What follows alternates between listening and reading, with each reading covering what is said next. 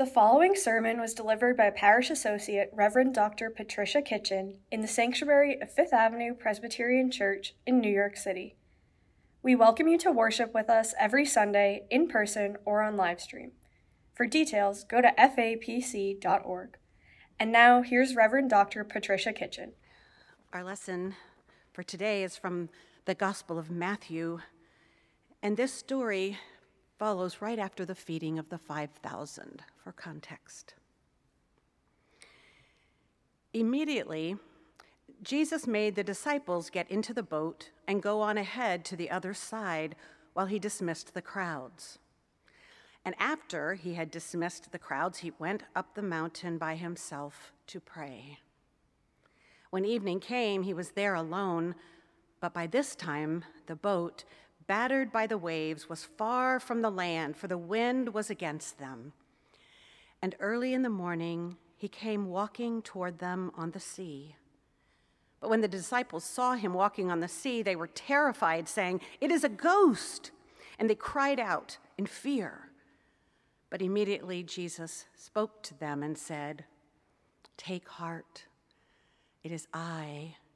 Do not be afraid. Peter answered him, Lord, if it is you, command me to come to you on the water. And Jesus said, Come. So Peter got out of the boat, started walking on the water, and came toward Jesus. But when he noticed the strong wind, Peter became frightened and beginning to sink, he cried out, Lord, save me! And Jesus immediately reached out his hand and caught him saying to him, You of little faith, why did you doubt? When they got into the boat, the wind ceased, and those in the boat worshiped him, saying, Truly, you are the Son of God. This is the word of God for the people of God.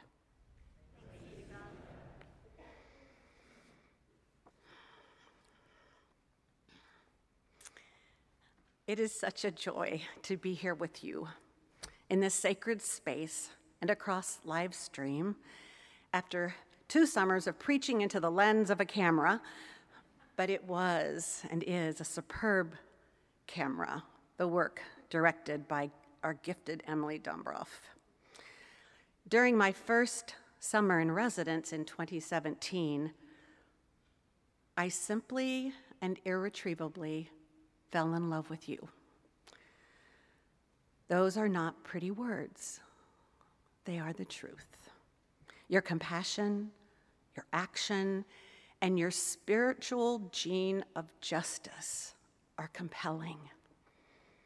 It's just so good to be together again. Pray with me.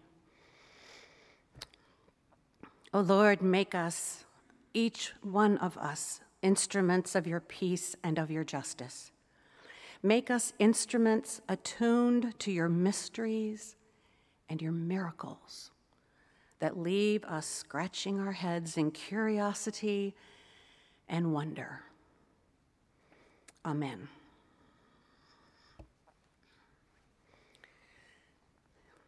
Water Walker is the heading given to our gospel lesson in a new Bible I found last week in the bookshop of St. Francis Springs Prayer Center near Greensboro, North Carolina. It is an interfaith center founded by Franciscans as a hub of justice and prayer in the South. Soaring pine trees, a glass chapel, small hermitage cabins, and stunning art and sculpture punctuate the grounds. This Bible translation honors the faith and culture of Indigenous and First Nations persons. And the gospel story of stands on a rock, Peter, and Creator sets free, Jesus, the two of them meeting upon the stormy water, is cast in new light. The disciples are in a canoe one stands on a rock, climbs over the side of the canoe to walk upon the water.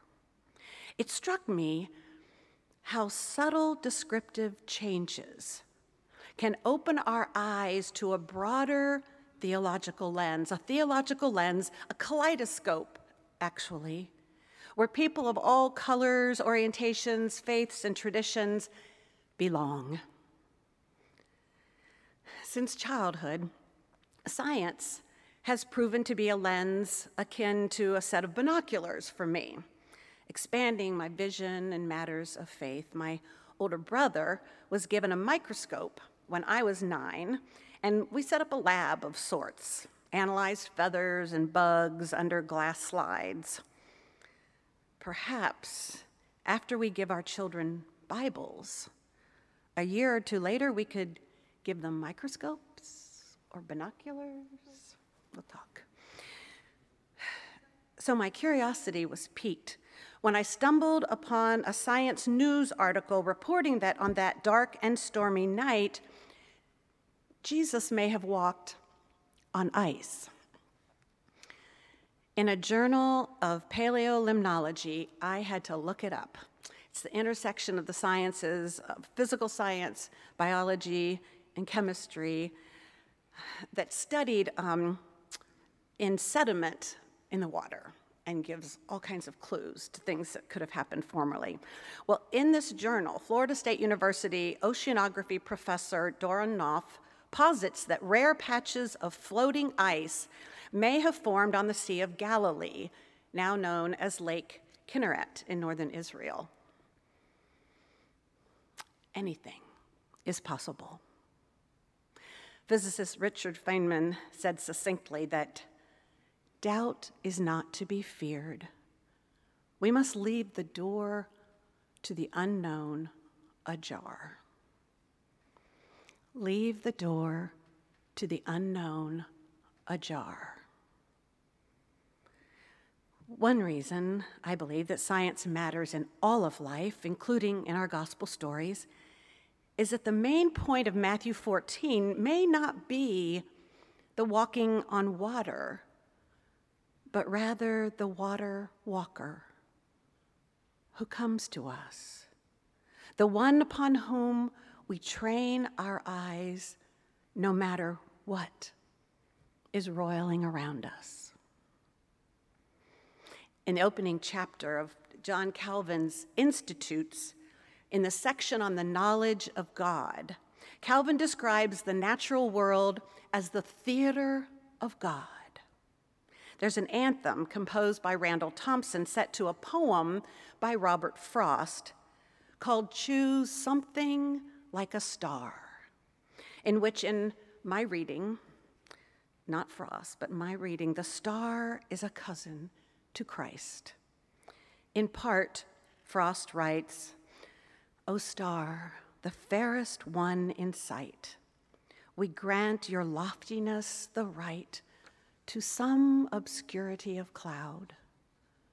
It will not do to say of night, since dark is what brings out your light. Say something. And it says, I burn. But say with what degree of heat. Talk Fahrenheit, talk centigrade. Use language we can comprehend. It asks of us a certain height. So when at times the mob is swayed to carry praise or blame too far, we may choose something like a star to stay our minds on and be stayed. Our gospel lesson captures the enigmatic Jesus who came to earth not in a shooting star or a space shuttle, but in a tiny human body. On land and water, followers of Jesus encountered a life with Christ of puzzling parables, unexpected parties, unanticipated storms, that all began with a curious birth. God came to earth in the form of an infant and grew to be a man who loved and laughed and prayed and cried and became hoarse and tired and hungry. Love came to earth, put on sandals, and walked among us. I believe that Jesus was God with arteries and veins and toes that could be tickled like the children we baptize in our font. Yet still, we scratch our heads when we read this familiar account of Peter and Jesus meeting literally on the water. And we may wonder why are we surprised? The Bible is a sacred sort of Ripley's Believe It or Not, full of holy moments, of miracles caught in time. Miracles that happen to have affected the world with the imprint of the most unusual love. The love and life patterns of the countercultural, counterintuitive Christ about whom Dr. Albert Schweitzer wrote. He comes to us as one unknown, without a name as of old by the lakeside. He came to those who knew him not. He speaks to us the same words Follow thou me, and sets us to the tasks which he has to fulfill for our time. He commands, and to those who obey him, whether they be wise or simple, he will reveal himself in the toils, the conflicts, the sufferings which they shall pass through in his fellowship. And as an ineffable mystery, they shall learn in their own experience who he is. The more we experience the mystery and the mercy of who Christ is, we learn that to try to be fully rational about divine action is to miss the bus. Many years ago, my eldest son purchased a light blue t shirt at Urban Outfitters. On the front was a picture of Jesus and the words, Jesus surfs without a board.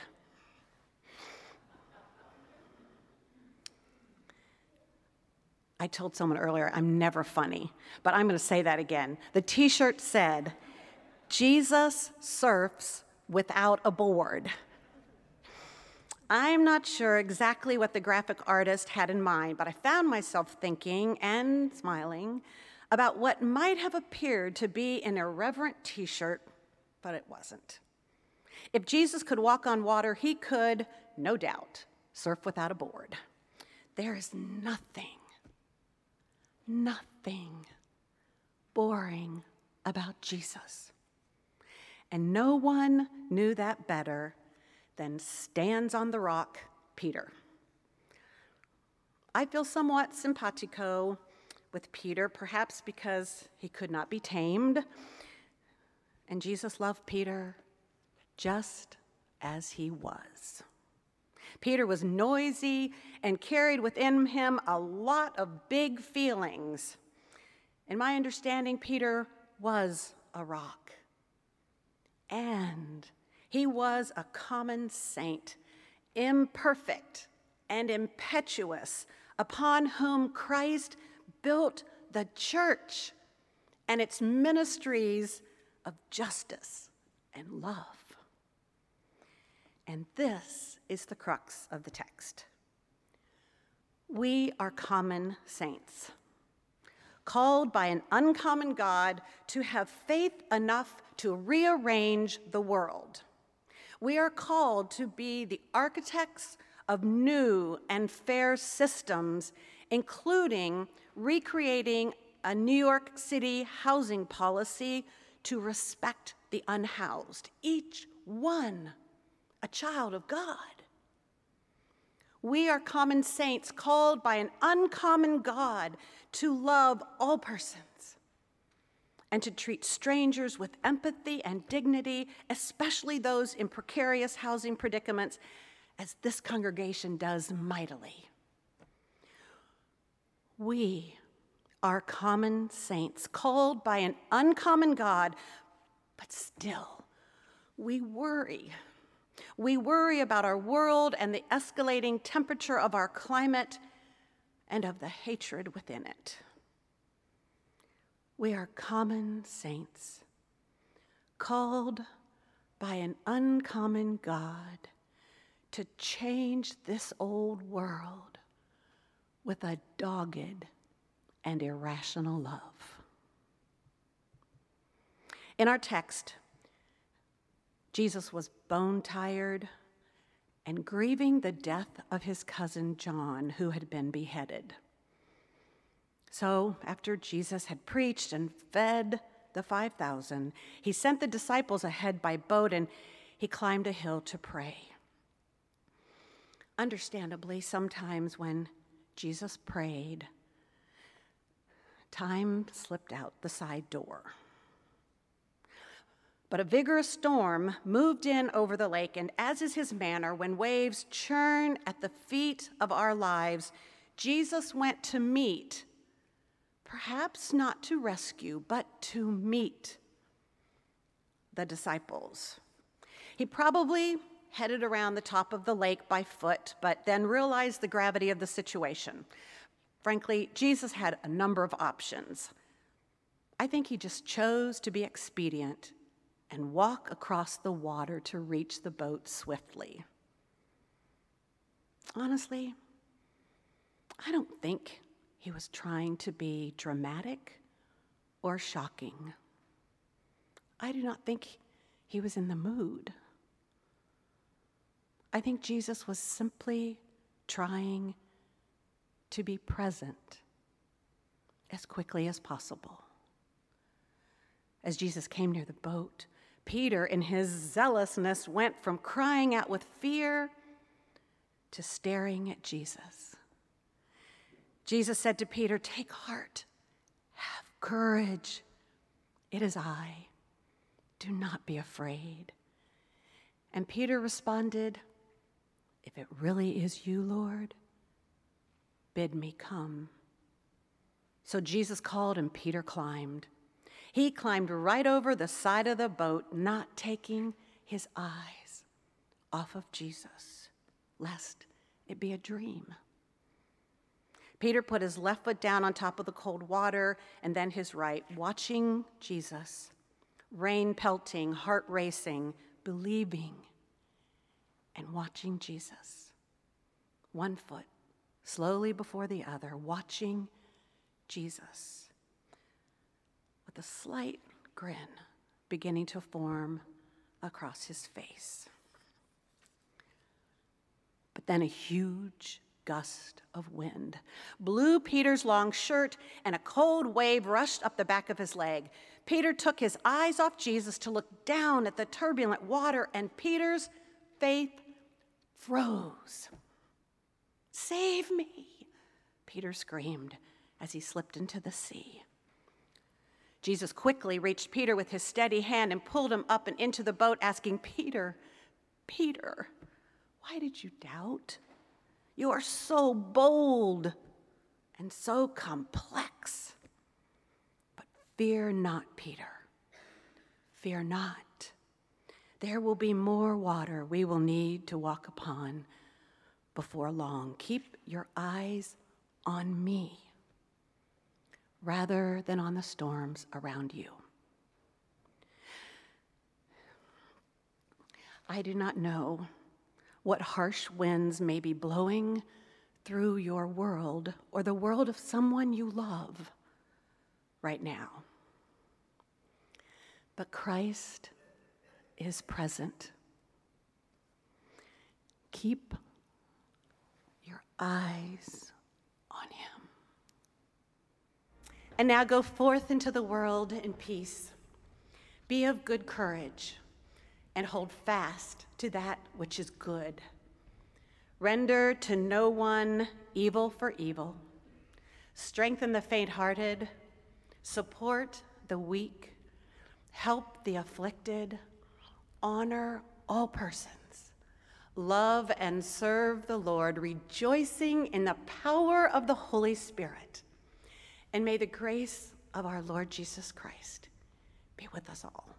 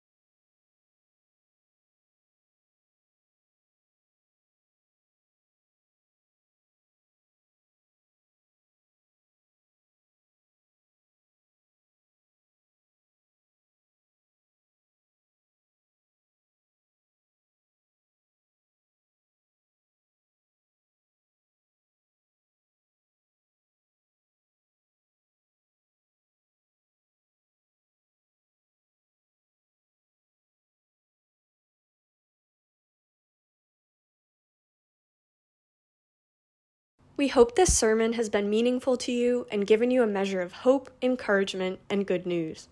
If you would like to make a donation to support this audio ministry, please visit fapc.org/give. Thank you and blessings to you on this day.